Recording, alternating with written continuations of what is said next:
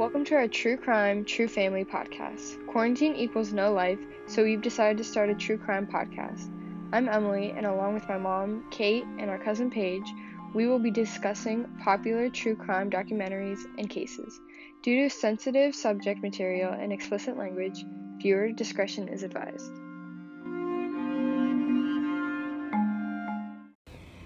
Hey, we're back this week with Truth and Lies, the Manson family, here with my mom, Kate, and my cousin Paige. Okay, so this is the first time that we are all together while we podcast. Yes. And Paige and I have been drinking all goddamn day. First time we've ever been together. First time we've been wasted for the podcast. Yes, number one. Number two, we're in the same area never before happened. It will be happening more this summer. More this summer, but for the first time now. So this week we're doing Truth and Lies, the Family Manson, which the whole Manson case. Manson family. No, it's called the Family Manson. Oh, is she it? just said it wrong. Yeah. Okay, sorry. So the Manson thing is so bizarre to me because Why? Well, I think it's one of the first true crime cases I ever heard about. So that already makes Well, like special. We grew, we grew up knowing about Charles Manson. That was just like we a known did, thing. but the like when I was like ten, I think was when I read Vincent Bugliosi's book. when you were ten, I was like ten or eleven. I got it from the library.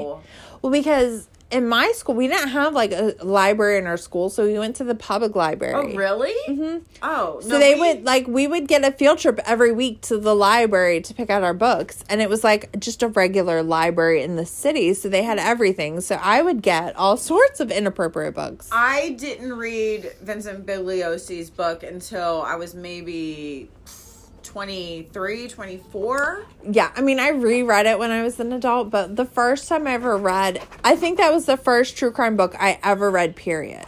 Such a good book, though. No, it was. And it's such a weird crime because, like, he's sentenced to death and he wasn't even there. Never even there. Never once. But, and I don't think anybody in the world would, like, discount that, like, everybody was like, no, he wasn't there, but we really think he belongs if you in were jail. on that parole board, would you ever be like, no, I No, think he should get he's out? He's batshit crazy. Never. So, I don't know. He is pretty terrifying. Like, could you Uh, yeah. imagine having to be in the same room as him? I would. I would have a full on at the same panic attack. Oh like I would love to ask him questions, but I would like someone else Did to ask the know at some point it became outlawed that he could be interviewed? oh, really? I didn't know that. No, I like didn't know. Like he could that. not legally be interviewed by anyone in the media because he was so. Well, he's so crazy. Well, yeah, it's about to be a shit show. So basically, this documentary it leans heavily on. I think it was in like 1994 when he did the interview. It was probably one of his last interviews the with one with Diane Sawyer. Oh, I was gonna say Barbara Walters, but I might be mistaken. Yeah, so it starts off and they're like the most famous murder in the city of Los Angeles. Sharon Tate was a young actress, stunning even by movie star standards. Three friends were staying with her that night. Charles Manson was a rock star wannabe and a, and a madman. He was a tryhard. He was the first tryhard. No, yes. He could literally get his followers to kill for him. Like, I can't even get my kids to bed on time. No, but he could get people to go murder. Yeah, and him. so everybody wondered how he how did he turn all American women into monsters? And there those women were terrifying. Like when they're holding hands like singing Walking to into the courtroom. Yeah, like first of all, why are you going into courtroom that confident? and like singing with those um yeah, it was weird. Yeah, it was very weird. yes they show Manson saying, and it sounds more like he's threatening. He's like, if if it don't get done, I'll move on it, and that's the last thing in your the world you want me to do. Like, I would have shit my pants. I would have been like, um, can I please have an exorcism at the end of this? so like, and he wasn't there for the murders, but he still got the death penalty. Which is so crazy. Yeah, and I think like all of them are scaring, but I are scary. But I think he might be the most scary because he actually got people to kill like without even being there. Which is probably like a first in the criminal justice system. Yeah. We meet Kenny Kozer, and he was a soundman with ABC News. And in 1994, they went to Corcoran State Prison to interview Manson with Diane Sawyer. And, like, I feel like on paper and in theory, that's fine, but I would be terrified. Like, that sounds good. And I guess if you're, like, in the news world, that's what you're going to do because it's, like, the biggest. Yeah, I feel like I would want to like ask the questions and hear what he said, but I also feel like I would have started sobbing having Like, to actually want speak to, be him. there though, like in That's what I'm saying. Yeah, I feel like I would have started sobbing if I had to actually speak to him. But I mean, I also get angry if somebody calls me instead of texting, so what do I know?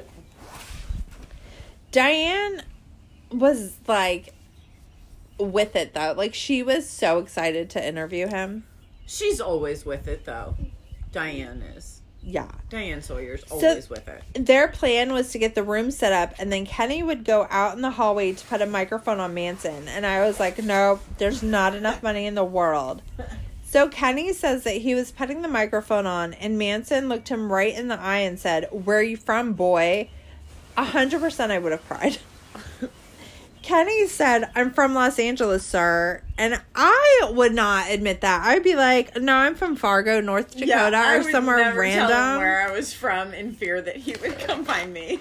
Manson said, Los Angeles. Yeah, I've been waiting a long time for a bus to come pick me up and take me on back. Like, um, good luck. You'll be waiting a while, buddy. So Kenny says there was tension in the room. And Manson looked like he had not washed his hair in about three years. he looked disgusting. Like, I felt like I could smell him through the screen. He's very gross. like the screen at prison? Well, no, yeah. the screen of the TV. oh, Manson says there aren't any mirrors where he's at, and like, yeah, that's clear. But I also would think he'd be in solitary. Like, I wouldn't imagine that Manson got to be around other people. yeah. You think he was in Gen Pop? Probably not. Hmm. So Diane's like, "Oh, really? So you never see yourself?" And he asks her how she's doing, and Kenny tells us his, his hands were handcuffed together, chained together, and then chained to his waist. So Chris Connelly tells us, "Here's the thing to remember: this Chris figure." Connelly from MTV. hmm Uh huh. He said, This figure who walks into the room to talk to Diane Sawyer, he looks like he's been worn out and hung up wet for so long. He said, Don't confuse that guy with the Manson of the late 60s. Like, Manson of the late 60s was terrifying. Manson in the 80s looked like you're like, crazy Like- uncle that had been drunk for about 20 years. But isn't it like just the same as terrifying? Like, I would be just as terrified to interview him in the 60s as I was in the 80s. well, I would think in the 60s, it's, like, so much closer to what happened. Yeah, And but so. still, like, he's. He, Well, was he is creepy, crazy. But I do think for a lot of people, especially people that do interviews, people that have been in jail a long time are not as scary as people that just came in. Well, just because he's been locked up and out of society, though. Well, right. And you think about like people that get institutionalized in prisons where they just like don't even know like what's going on. Like it could go either way. It'd either be super terrifying or you feel like you're interviewing a joke. I still feel like I mean, I feel like I would be scared. no matter what, right? Right, but I think if you had like routinely interviewed scary people, maybe he wouldn't. Yeah, I guess you're desensitized from it. So, um Kenny um Chris Connelly tells us um footage of him from that era tells a very different story. He is commanding and he is somewhat magnetic and really a much more malevolent force, which he was. Like he's in prison he it's probably not as easy for him to manipulate people. He probably still did, but just He tried. such like a different level Yeah. that it's not the same as being like he tried to, but you really can't because it seems like a joke. Right. Well, I wrote 60s Manson looked a, whine, a little whiny and annoying to me, but I'm not sure why. So during the trial, Manson cut a swastika into his forehead. Like, and that's probably why you don't get a mirror, buddy. Like, if you're wondering. Yeah. So they cut to Manson checking it out in 1994, and he is so disgusting looking. He's foul. Like, he looks like that entire room just smelled. He is acting all creepy, and I wrote, I hope they gave Diane Sawyer that stuff you put under your nose to not smell death. I think it's like Vicks, but I hope she had it. It's like a really strong You could dick. see the stink radiating off radiating off him. So Chris Connelly questions if Manson is a psychopath or a sociopath. A psychopath is born to do wrong, and a sociopath is transformed by his upbringing and surroundings into this person who does terrible things. Mm. And I wrote, I'm guessing with Manson, it's probably both. Hmm. Yeah. So Manson is saying, I just can't seem to adjust to your society because no matter what I do is wrong. Which, one thing I will give Manson is like, before he did all this, when he was in jail, he did ask them to keep him in jail. He's like, I don't think I'm going to do well in your society. He did And say they- that for a long time. And they let him go.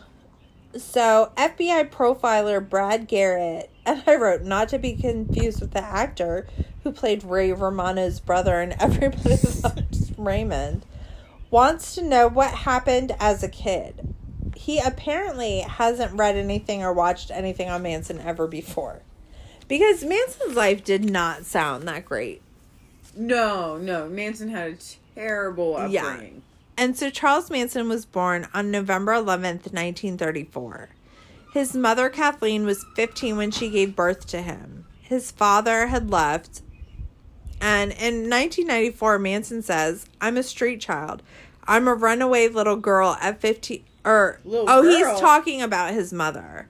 He said, I'm a runaway mother, little girl at 15 years old out of Kentucky named Kathleen Maddox. She went to Cincinnati, had a guy named Charlie Manson. When Charlie was four and a half, his mother and his uncle were sent to prison for a botched attempt at armed robbery.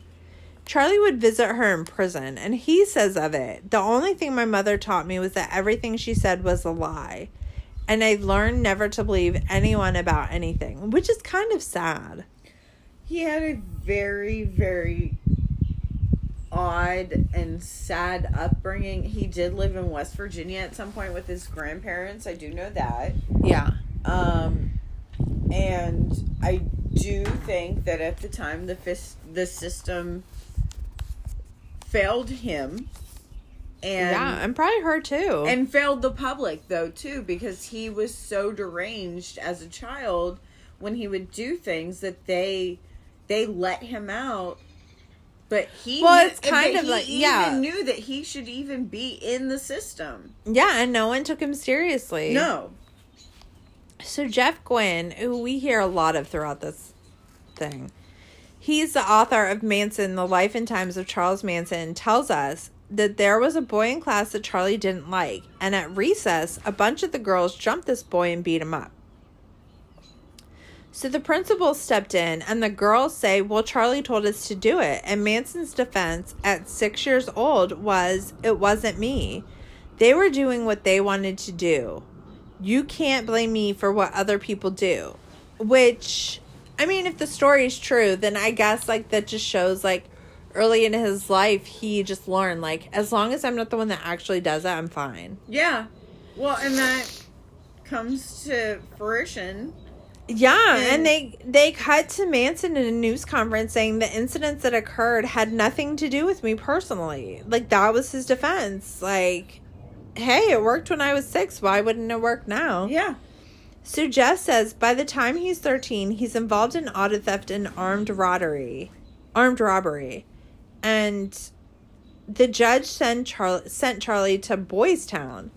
So Boys Town was basically like pre-jail. It was like an awful like school for boys. And they sent troubled youth there to get their act together, which like what I hear is like, okay, we're just gonna abuse you for a while until Yeah. you realize your previous situation wasn't as bad as this one. So Charlie lasted four days. He and some buddies stole a car and got all the way to Utah before they were captured. Utah. Yeah, and From he where? well, I'm not sure. Wherever Boys Town is, I think Where it was in? Ohio. I thought it was in Ohio. Boys Town to Utah? That's like a few states away, right? Yeah, and like Jeff is like laughing, like, and he's like, Charlie was a con artist even as a child. So Charlie was telling Diane Sawyer that he's been in jail throughout his entire life. So, he like, and I did think Manson seemed way more comfortable in jail than out of jail. Oh, and oh, yeah, definitely. like I'm sure if he had gotten out on a technicality and like the Tate LaBianca bur- murders, he would have been right back in jail like a year later, if even that. Yeah, it just depended on what he did. So while Manson was in prison during his younger years, he heard the Beatles, and which, like, I guess it's because I was born in the '80s. I don't really think of the Beatles as being edgy, Like, the Beatles were good. We all love some of the songs. but like I think back then they were like edgy the way like edgy. Is edgy the right word, though? I think at that time, edgy was the right word for that time. But I think to us, it'd be more like the gangster rap. Like, really? I mean, I don't know. I wasn't alive then, but I think But, but, like, to us, like, Beatles are great. Yes. Imagine. But like it just seems like something that my parents liked, which therefore it makes it lame. But, but how does that make it edgy? I mean, I just think at the time it was. I don't mm. know. I don't think they're really edgy. No, they weren't to us, but I know like Beatlemania and everything. Yeah. when they were on the Ed Sullivan show. It like changed everything. But like, how is that edgy It's not to Uh, us. To us, But- it isn't. But maybe So back then, the Beatles represented everything that Man- Manson wanted the most. So fame, power, money, Mhm. women throwing themselves at them, all the money you could imagine. And I know that money does not buy happiness, but like I feel like a lot of times when people get like first get money, it's like real hard to be sad. Yeah, but like I don't even know how like how that translate in, into in ours in our eyes as edgy for that. No, time. I don't think we'll ever look at the Beatles as edgy, but I think if No. you grow up during the Beatles mania, like our parents probably like, oh yeah, the Beatles were like crazy. Like the I Beatles are like our NWA. Okay. What? Like I just don't. I know, it doesn't. It doesn't translate for me. So Charlie picked up a little guitar, which look, I like I can't take you seriously when you're playing guitar. Manson learned to play and began writing his own songs in prison, and I imagine they were terrible. Chris Connelly can barely keep a straight face as he hmm. says, There's certainly evidence that he picked up quite a few skills in prison. Jeff says he learned from the pimps, he learned from Dale Carnegie classes, and I had no idea what he was talking about. And I wrote, oh, I could have waited five seconds and gotten an answer, but I paused it. Dale Carnegie wrote How to Win Friends and Influence People. So Manson learned from Scientologists as well. Like, that is a fucked up Wait, religion. who? Dale Carnegie Yeah, he wrote like something that was like how to win friends and influence people. with Scientology? No, no, no. He also, no, it was that. And then he also studied Scientology. Oh, okay. Um, Manson used his time in prison to prepare himself to thrive as a criminal after his release. And he said, See, I never realized that people outside are much different than people inside. The people inside, if you lie, you get punched. And I wrote, Oh my God, I paused to get his quote down, and his nails were long as fuck and dirty. they were so gross. He's disgusting. well, he was in prison. You can still cut your nails. Um, well, do they give him like a nail, like? Um, probably not, but you could bite your nails down. Like they don't have to look gross. So Manson continued.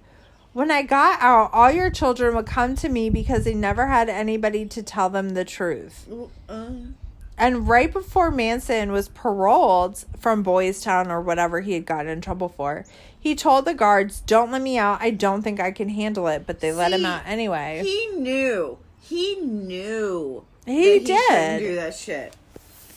But like people are like that a lot, where it's like, oh well, you have to get out now, and then they get in trouble. You see that about people where like they don't want to go out. They don't know how to live in a normal. No, he was completely institutionalized. No, like you've seen that. You see that everywhere. They don't know how to live. Sometimes people in the system do not know how to live in a normal. no, and it's it's sad because It they don't sad. get like a lot of like readjustment. I guess I don't even know they if that's the right like. readjust to They don't help them back in the system. It's like, okay, you're out now. Come in and check in and see if you're doing drugs. Like it's No, no, not no, really They even like all have check-ins. They all have parole. Well, no, but I'm saying it's like that's the check in. It's not like how are you doing? How are you surviving? How are you? Like, they don't check on their mental health. right. They check on just are you are you Did you not- get in trouble? Yeah. Did you Are legally get in trouble that we can catch you for? exactly? Yeah. So, 1967 was the summer of love. So, Jeff tells us it was during the period of time you've got Vietnam, you've got the race riots. It seemed like anything was possible, both wonderful and terrible. So, they play if you're going to San Francisco and show clips of a music festival and some dirty and disgusting looking people absolutely fucking beyond wasted. so, Chris Connelly tells us that the song If You're Going to San Francisco was an advertisement for the summer of love. And Jeff tells us by the end of that summer, 75,000 people were descending on Haight-Ashbury. And now the only thing I know about like Haight-Ashbury is I know my dad was out there for a little bit of that time. Where is that?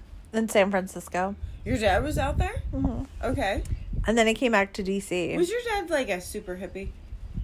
I think so. Yeah, I think your dad was. And I wrote, uh, my dad was so hideous looking as a hippie. He was a hippie. He was the best. His gray hair coach look suited him suited him much better. he is such a hippie. He was. He was. And he was very like, Oh yeah, I was there. Like, if we, do you think that if we tried to get high with your dad, he would have done it? Ten thousand percent. That's it. Yeah. Ten thousand I've told you about like how my mom like gave them all these pictures at his funeral and like they were playing one where he's like high as fuck with like like a joint in his hand and like a weed shirt on and a weed Oh, hat on. And I was like, Mom, why would you put that in? And she's like, Well, I looked really good in that picture. I didn't know what that was. But that was him.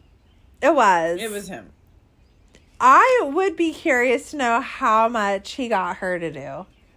I feel like she was Oh, like man. very innocent and like, ooh. But I could not imagine my mom smoking weed. no. No. No. She said that she did though. She said she didn't like it. She said she threw up.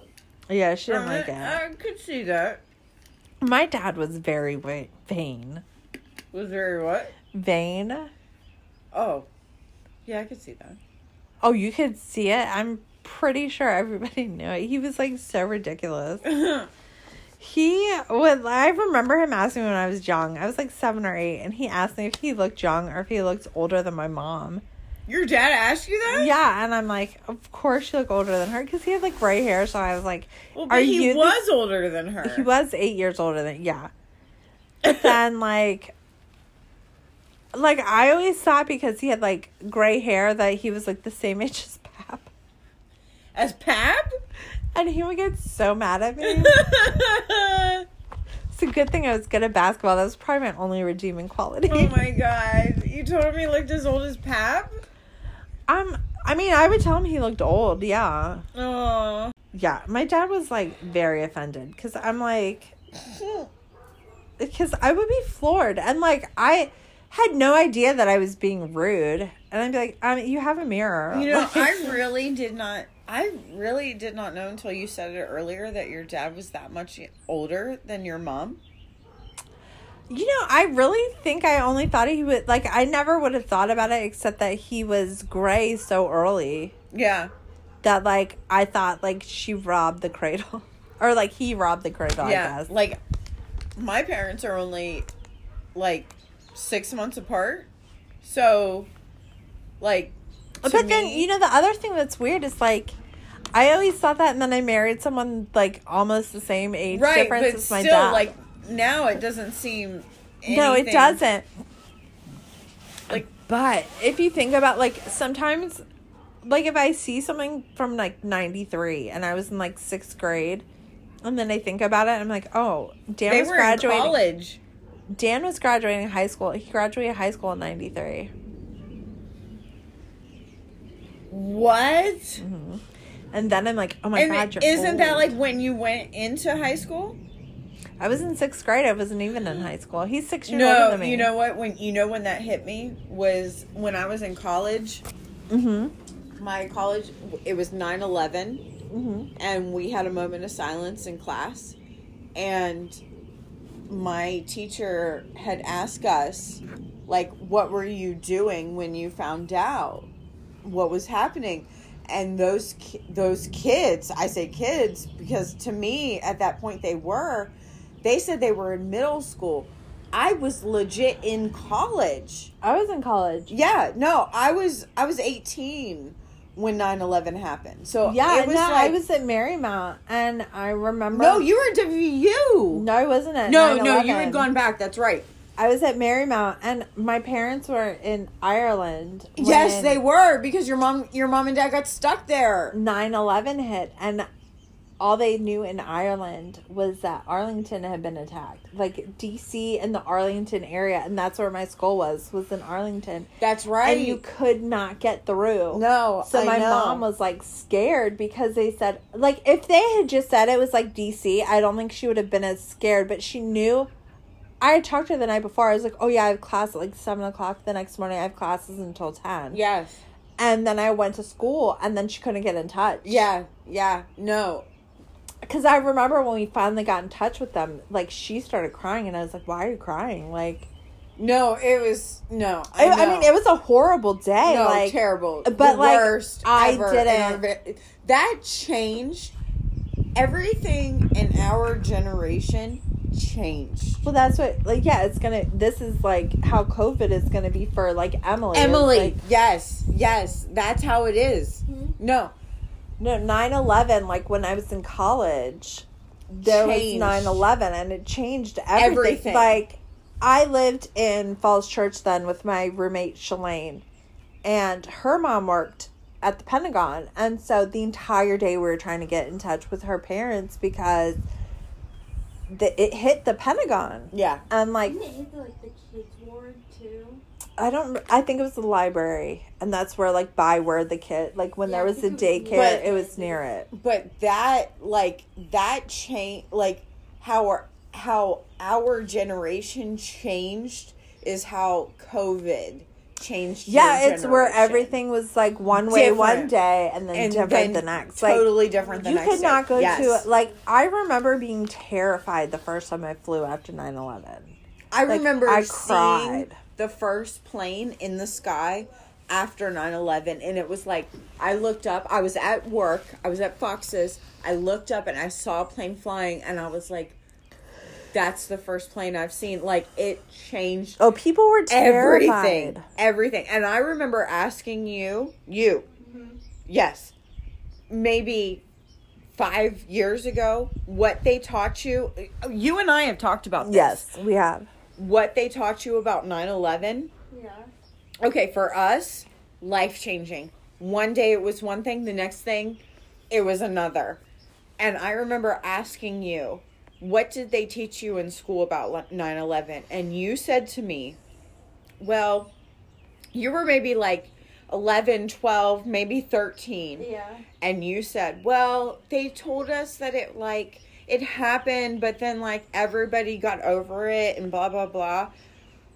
That was not how it was. That's yeah. That's how they teach it. They teach it. See? like, it's See? really really bad and like it sucked, but then it's like whatever. But you don't know. It's the No. same as No. like so it for was my not like that for us. It was not. That changed everything in our lives. But it's not. But think about like if somebody asked you about when like Kennedy was assassinated. Well, like- we don't know because we weren't around. Well, right, but I think that's why they weren't around, so they have no idea. Right.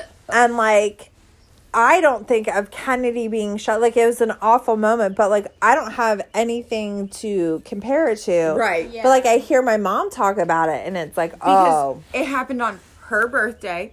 well, yeah, that's her birthday. Her birthday. They sent. God. My mom told me about when that happened. Legit. My mom told me when Kennedy died. It was your mom's birthday. It was your It mom's was. birthday. They sent her home from school. My mom was not in school yet. They sent her home from school because it was like such a monumental day, and that's how it was for us. No, like they my- didn't send the ki- the kids home from school, but We'll see. In Virginia, they did. Everyone was home from Well, school. I'm sure because the 'Cause it happened near because here. everything happened there. But like, it was like life. oh, Villanova lost. What? Oh. Oh no, Baylor. But Baylor came back. I saw yeah, that. they did. yeah. But um, No, it was life. no, like my mom. Still, if you ask her, she's like, I still remember. That was the only time I didn't get a birthday cake for Mm-hmm. my birthday. She said I came home and my mom was crying Grandma at the was table. crying. Yes, And it she- was a big. She Now- didn't understand. And now, if if any president was assassinated in our generation, it wouldn't be like that. Uh-uh. No, no, now, but half now the people God be forbid it would happen and it would be terrible. Yes, Yeah. but it, It would wouldn't be like- it would not be like when Kennedy died. Yeah. Kennedy was beloved. I know. We're getting into things that are so far off of subject again, you guys but are like talking about like the Manson family. But it is, it is. I mean, it was really like the Manson thing was life changing for them in the seventies, sixties, and seventies. Yeah, especially in- if you lived in LA. Like I feel like Well, if you lived in- in, LA, you were you like, lived oh in really? LA, Can anything were- else happen? Yeah, you were constantly everything happened in afraid. Yeah. Yeah, Look at this little ginger sitting. I do remember one time I asked Pap if he was the same age as my dad, and Pap would not stop laughing, and I was like, why? Are you laughing? Are you crazy? Like I was judging him in my head. And he really was just thinking about telling my dad about it later. well, because to them, it would be funny to us if somebody said that to us at this point, wouldn't it? Look, I can Well, see it in your yeah, no, it would be, but like back then, I'm sure it hurt my dad's feelings. My dad was so vain. Well, but yeah, because at this point, if someone asked you if you were the same age as your mom, wouldn't it bother you? I mean, I feel like I'd laugh. I don't know that it bothered me. No, it would probably bother you. Yeah, I guess maybe like nobody has ever said that, so maybe I just don't know how. No, I feel like it would bother you. It would bother me. It would bother Probably, me. yeah. I mean, like if someone was like, "Are you sisters?" Be like, "Uh, that's my mom." But so Jeff had said um, a lot of broken children were drawn to Haight-Ashbury, and there you have Charles Manson, the ultimate predator. So my dad, like, he was in Haight-Ashbury at that time, and he said it was just basically like, like I, I mean, he like dumbed it down for a kid, but basically, like, people were just getting fucked up and fucking all the time. well, in San Francisco and California, yeah, they were. Yeah, like you know what's really disgusting is like, and I will not think about it, but like my dad lived a lot of life. Like I don't even want to know how many bitches he ran through before he got to my Oh. mom. At least with like your dad, you know, it's probably like not any. No, we're not thinking about it. We're not talking about it. I don't know. Mom, mom and dad had sex two times, me and Nolan, and that's it. Yeah, I th- say that about my parents too. Oh, that's it. No, you said that your mom got pregnant in a lab. Well, yeah, no, I won't even give them sex in person. You're correct on Yeah. that one. So, Chris Connelly says just as Manson is being released from prison in California, the movement is like a magnet for all these people whose particular characteristics make them highly vulnerable to the thing that Manson has this ability to manipulate. So, Jeff tells us that people tend to think that only oddballs ended up following Manson. And I was like, um, I'm guessing low self esteem. like, not necessarily oddballs. Well, these women who were like easy but couldn't get it. Yes. this And, that. it's, I mean, it's the same thing. Like, I think oddballs probably do have low self esteem. So, Yeah. Jeff lu- uses Leslie Van Houten as an example. So, Paul Van Houten, Houten Leslie father, Leslie's father, says that she got wrapped up in all of this. Initially, it started out as love, but it didn't end up that way. Which I think is an oversimplification where I think, like, yeah, people were like somewhat manipulated, but like, I don't. I don't think you like have nothing evil in your heart and you follow Manson and then kill people. And that's just what happens. No, it's got to be like a mindset prior to. Yeah. Right? Like, you can't be like think. a good person and then all of a sudden, like, you and I, I feel like are good people. We're good people. But I don't feel like if if a Manson type like came up to us and was like, "Hey, let's I don't do think that it really is like a good people versus bad people conversation. I think it's more like people that are just easily like swayed. It's like Yeah, but like it's like those people no we're not so we probably don't have that much like to worry about but there are people that will read one thing in the news and like run with it and think it's gospel because they read it and i think that's the kind of people that he like knew i mean i think people are looking for things and if you know how to like pretend like you're the thing that other people want people that don't have as strong of a faith or strong foundation will be like, "Oh, that's what I'm looking for," and go with that but person. like I still feel like you know, like people who can go out and murder people, like we can't understand how in their minds. yeah, I don't. I, like, I definitely I'm don't gonna get go that. do this. You know what I mean? Like, yeah, that's yeah. not a thing in our heads. Like, but how can other people? Well, I think that that some people they are just so they get so wrapped up in the minutia that Of what though? of just whatever it is whether it i mean and i think in their minds they think like oh it's right versus wrong. And it's just certain personalities that if you're like oh this is wrong like we should stand up for it. Where some people are like okay i'm gonna like write a letter to like my congressman. And then other people are like let's just kill people Um, I don't think it's like that extreme though, because like Well, I think when you're the type of people that Manson wanted to like attract, they probably are that extreme. Yeah, yeah. Like because I think I don't think it's whether or not you're a good person because I think every single person there would probably feel like they were decent people at some point. But it's like, oh, he got us to think that this was wrong and this was so evil and so horrible that we had to fight against it and they just like manipulate the way you think. Ooh. Yeah. but so um so in 1994 diane sawyer interviewed diane also spoke with some of manson followers um, and jeff says regarding leslie van houten, van houten that she was incredibly bright and pretty and very popular Was she in prison? yeah Okay. and so she says she played baritone sax, which like don't trust band people, people. But I'm just kidding. She played baritone sax in the marching band.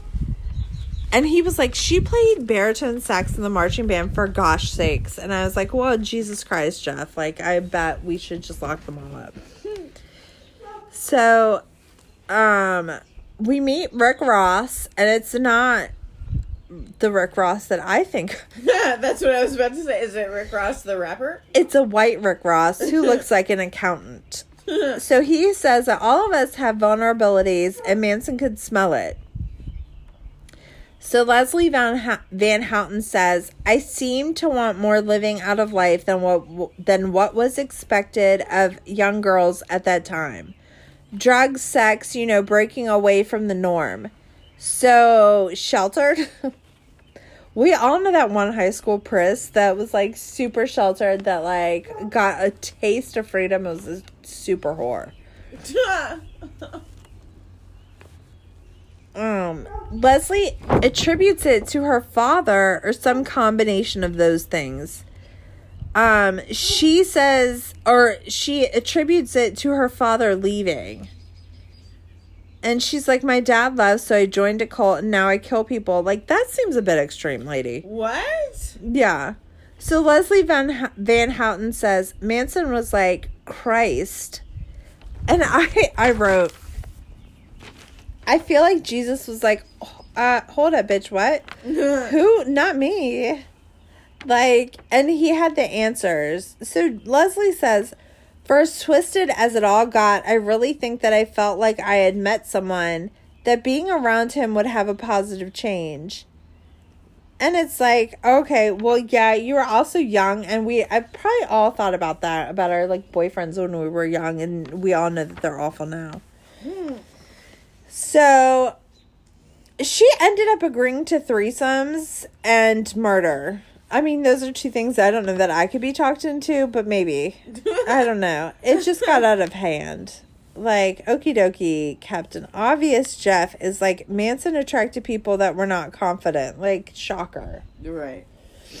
So Manson met Patricia Krenwinkel when she was staying with a sister who had problems. Manson told her, You should come away with me. You're so ugly, and I'm so ugly.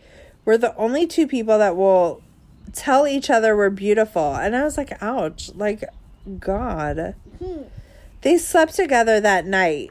And I said, Now I am far from a confident person, way too insecure at any point in my life to even consider making the first move, and have never, not one day in my life, felt attractive. But I think even I have more self respect than to fuck a man right after he called me ugly. Could you even imagine? Like, hey, ugly, let's bone. Like, get out. Like, Patricia says, when we made love, all I remember is crying and crying. Like, that doesn't sound good. Because they were in like a huge fucking orgy. That's disgusting. What a shit show. And how could you even look at someone after they could keep fucking you as you're laying there sobbing? well, they were. That's what they were all in is was fucking orgy. She says he told her she was beautiful and she couldn't believe that. And I was like, geez, lady. Like, they hmm. show a picture of her and she's plain looking maybe, but she's not ugly. Okay, so We're Pat- almost there. Yeah, just for a minute. Yeah. So Pat Patricia Krenwinkel, I didn't think she was really ugly, but she She bounced. She was like in the main group, right? She was, and Yes. she bounced like check me out with my new boyfriend the next day. She's like deuces, only to find out she was part of a harem and she would have to share him. But she, That's she, disgusting. She date like the head dude, like um, what's that? Manson, name? No. Tex, Tex. did she? Tex. Didn't she? I don't know, but these like these people do not seem hygienic in any way. Well, they weren't. I said, but for the love of yeast infections, could you imagine? Like fucking Charlie Manson and then like showing up to his harem of people, like that's fucking disgusting. Well, they all had fucking orgies and everything. It was like gross. yeah, yeah. I mean, I you know, he was just sticking that thing in you after it's been here, there, and everywhere. That's not for me. Mm. Charlie Manson looked like a hobbit. Like, okay, I don't understand how in the 60s, 70s, whatever it was, that those people could all get together and have a huge orgy, which they did. We all know. I think like orgies were like big then, and then they got like frowned upon again, and now it's just like let's do after it. that, Yeah, and now they just like put this thing on that's you know that's just something that sluts do. So, in 94, Manson, in his stupid interview with Sawyer, he's asking Diane, Do you really want to know what they liked about me for real? For Yeah. real? And she's like, you know, she barely gets yes out. I would have been like, No, I'm good. I don't no, need to know. no, I would have known. I would have wanted to know. Like, wouldn't you? I mean, I'd want to know, but I feel like if someone said that to me, I'd be like, Nope, I'm good. No, I would have wanted to know because, like, Well, Diane barely got yeah out, and Manson's like, I fuck real good. ew. You think he's got a big dick?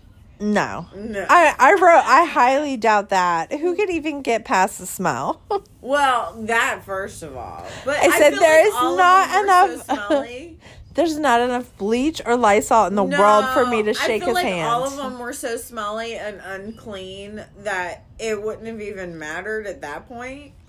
Like, I mean, yeah, I pussies would have smelled so. That's fishy. gross. That's so gross. No, but you know it's true. But it's still so gross. But you know it's true. Admit it.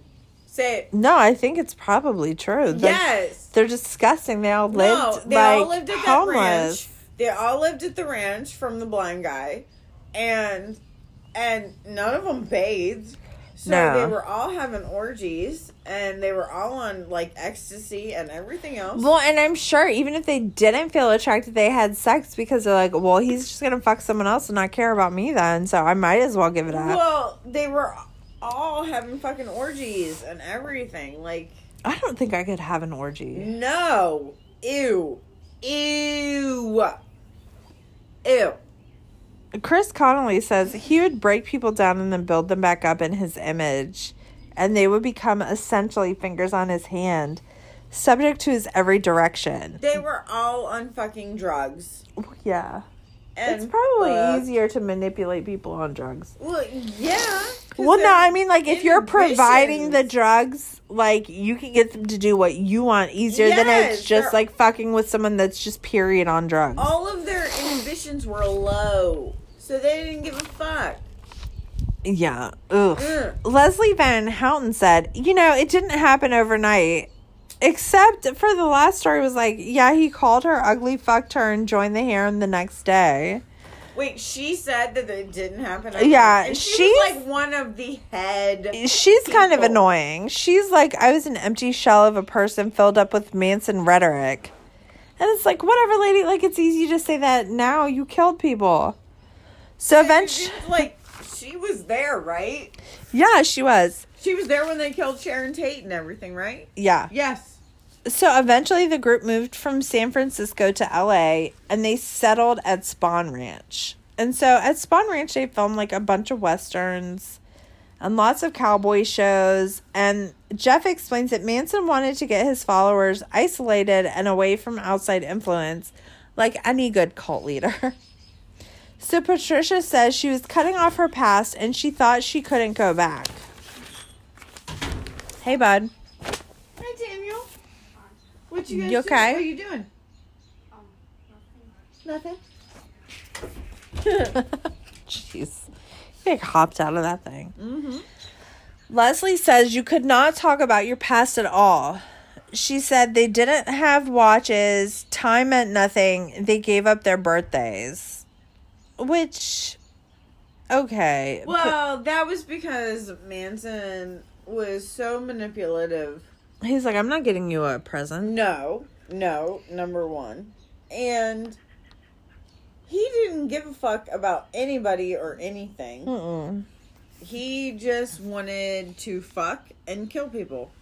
Gross. Well, but it's the truth, right? It is. Yep. So when Charlie met Squeaky Fromme, he told her that people called him the gardener because he tends to all the little flowers and Haight-Ashbury, and that she should come with him, and so she did. What does that mean?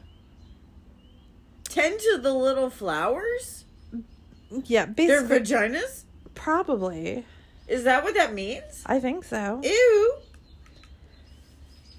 Um, Squeaky thought it was fate because Manson was exactly what she was looking for, and I was like, "Yikes! Could you imagine that's like what you were looking That's for?" That's what she was looking for was somebody to tend to her little garden. Does that mean a veggie?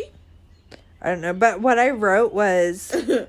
Yikes. Do you think they called her Squeaky because she looked like a mouse or because she squeaked when Manson fucked She real was like the head, right? Like she, was, like she was deep in it. She, she was, like the head of the ladies.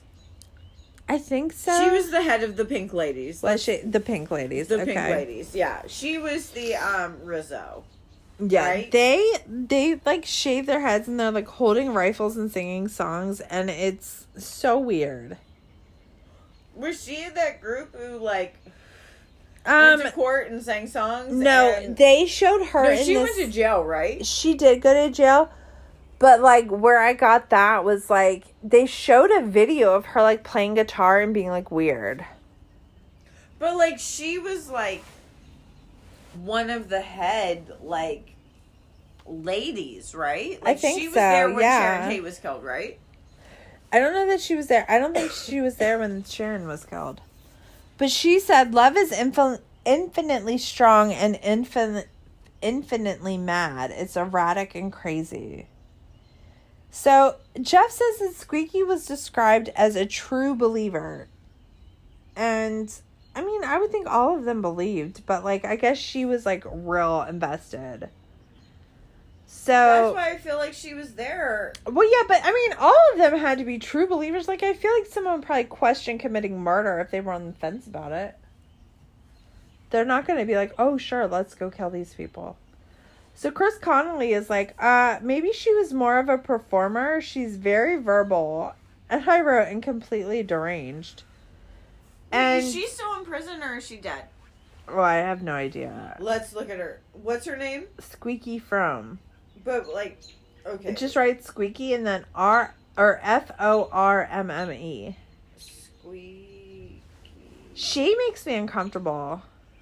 They showed a guy with a snake around his neck, and I was like disgusted. Jeff is like, Squeaky Fromme is still living. okay. So Um, is Tex still living? I think he is. He is. So Jeff said the drugs were always an important part of Charlie's appeal, and I would imagine if you ply someone with enough drugs and alcohol, it make brainwashing a little bit easier.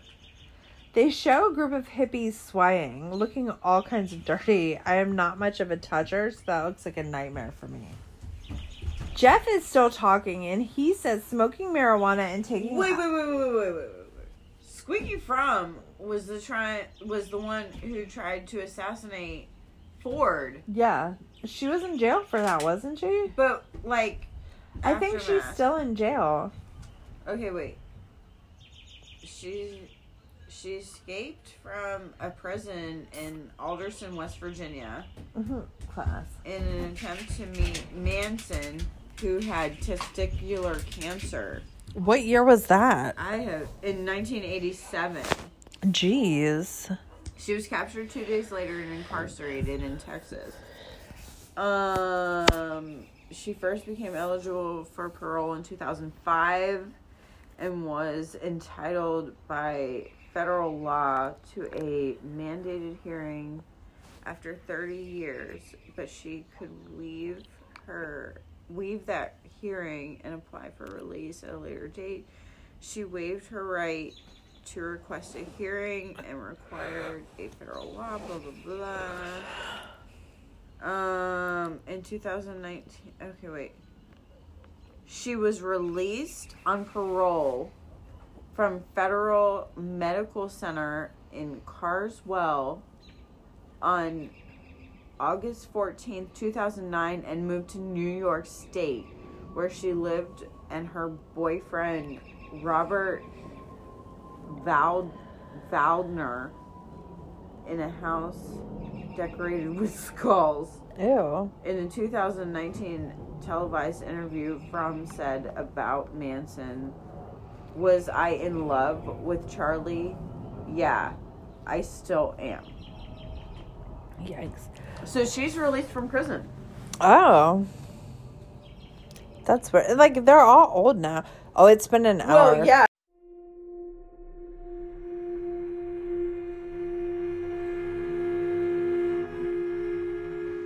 Thank you for listening to True Crime True Family. Follow us on our Twitter at TCTFP and Instagram at TCTF Podcast. Don't forget to subscribe to us where you get your podcasts so you don't miss an episode. Please leave a rating and review. We appreciate all the feedback. Join us next week.